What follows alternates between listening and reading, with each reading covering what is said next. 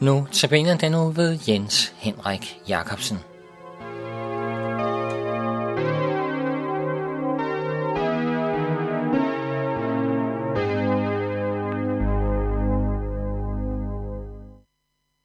Mine notabene-andagter i denne uge er pinsehilsner, og øh, jeg har også i dag en pinsehilsen til dig, og det er fra Paulus' brev til Efeserne, kapitel 3, vers 13, hvor Paulus siger, at jeg beder om, at Gud i sin herlighedsrigdom med kraft vil give jer at styrkes i det indre menneske ved hans ånd. Styrkes i det indre menneske ved Guds ånd. Når Guds ånd rører ved det indre menneske, begynder en fornyelse. I en bønnebog har jeg fundet denne bøn, som jeg citerer. Herre, væk din kirke og begynd med mig. Herre, gør din menighed levende og begynd med mig. Herre, skab fred over alt på jorden og begynd med mig. Herre, bring din kærlighed og sandhed til alle mennesker og begynd med mig. Så langt denne bøn, som vi også kan gøre til vores bøn. På den tid af året, hvor vi er nu, der er vi vidner til, hvordan alting fornyes og nyskabes i naturen. Nye skud, skud går frem overalt. Der er kraft, spirekraft i træets eller buskens eller blomstens indre, som gør, at når planterne rammes af solens lys og varme, så skabes der noget nyt. Og det er et under, som vi får lov til at se hvert år, og som vi glæder os over. Skaberen fornyer jordens ansigt. Ja, man kan tit se, for eksempel på en bøgehæk, at de gamle blade stadigvæk sidder der, mens de nye gror frem. Det er en fornyelsesproces. Efterhånden vinder de nye skud over de gamle.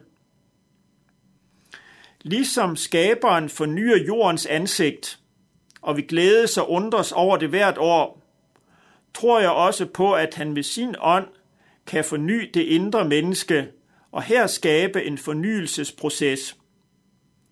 Paulus taler flere gange om denne proces.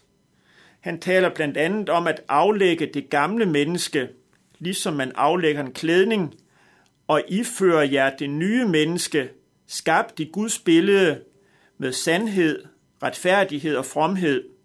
Efterbrevet kapitel 4, vers 24. Det er en vedvarende fornyelsesproces. Den var ved hele livet. De gamle blade sidder der stadigvæk, og de gamle blade, hermed tænker jeg på det, der i Bibelen også kaldes for det gamle menneske, det som er Gud imod, det som arbejder Guds ånd imod, det som søger sit eget, kredser omkring sit eget og sine egne behov. De gamle blade falder ikke bare lige af, og det har vi alle sammen i os. Men ligesom når solens lys og varme rører ved træer og busker og planter, så begynder en fornyelsesproces. Sådan også når Guds ånd rører ved vort indre menneske. Så begynder en proces, som varer ved livet igennem. Men det er ikke et gør-det-selv-projekt. Ligesom træet eller busken eller blomsten ikke kan forny sig selv, men kun kan åbne sig for solens lys og kraft og varme. Sådan også med os. Det er det projekt, som Guds ånd virker og skaber i os. Og det er en del af pinsebudskabet eller pinseglæden, at vi overlades ikke til et gør-det-selv-projekt, men vi er overladt til Guds ånds projekt. Og jeg beder om, at han i sin herlighedsrigdom med kraft vil give jer at styrkes i det indre menneske ved hans ånd. Så må vi åbne os for åndens fornyelsesproces. Og åndens frugter er, siger Paulus et andet sted, det er kærlighed, glæde, fred, tålmodighed, venlighed, godhed, trofasthed, mildhed, selvbeherskelse. Vi kan tænke et øjeblik over hver af de ni frugter, der nævnes her. Kærlighed, glæde, fred, tålmodighed, venlighed, godhed, trofasthed, mildhed.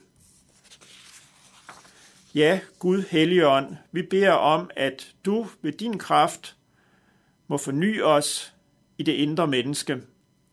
Amen.